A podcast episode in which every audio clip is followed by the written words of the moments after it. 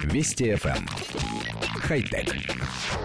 Здравствуйте, с вами Николай Гринько. Хлорид кальция широко применяется в качестве антиобледенителя дорожного покрытия.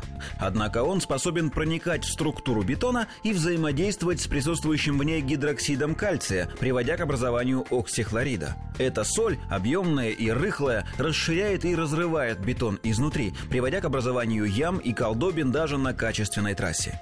Для борьбы с этой проблемой ученые из Дрексельского университета предложили использовать распространенные по всему миру бактерии споросарцина пастеурии, совершенно безвредные для людей. В природе они производят карбонат кальция, который участвует в формировании известняка и мрамора.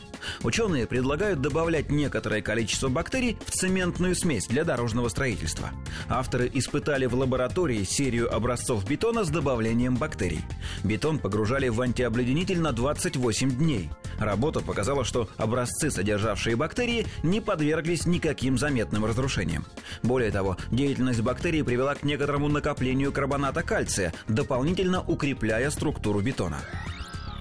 Коллектив редакции нашей программы всегда настороженно относился к антигололедным реагентам. Как бы нас не убеждали в их безопасности для окружающей среды и здоровья человека, сложно поверить в то, что тысячи тонн химикатов, высыпаемых на дороге ежегодно, никак не сказываются на экологии.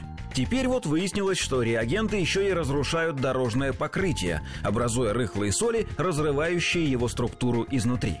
Теперь становится понятным плачевное состояние, которым наши дороги встречают весну после долгого зимнего просаливания. Если же добавлять в строительную смесь бактерии, мешающие образованию разрушительных солей, то можно сэкономить гигантские средства, которые раньше тратились на ежегодный ремонт полотна. Хотят ли вообще дорожные службы экономить эти самые гигантские средства, это уже отдельный вопрос.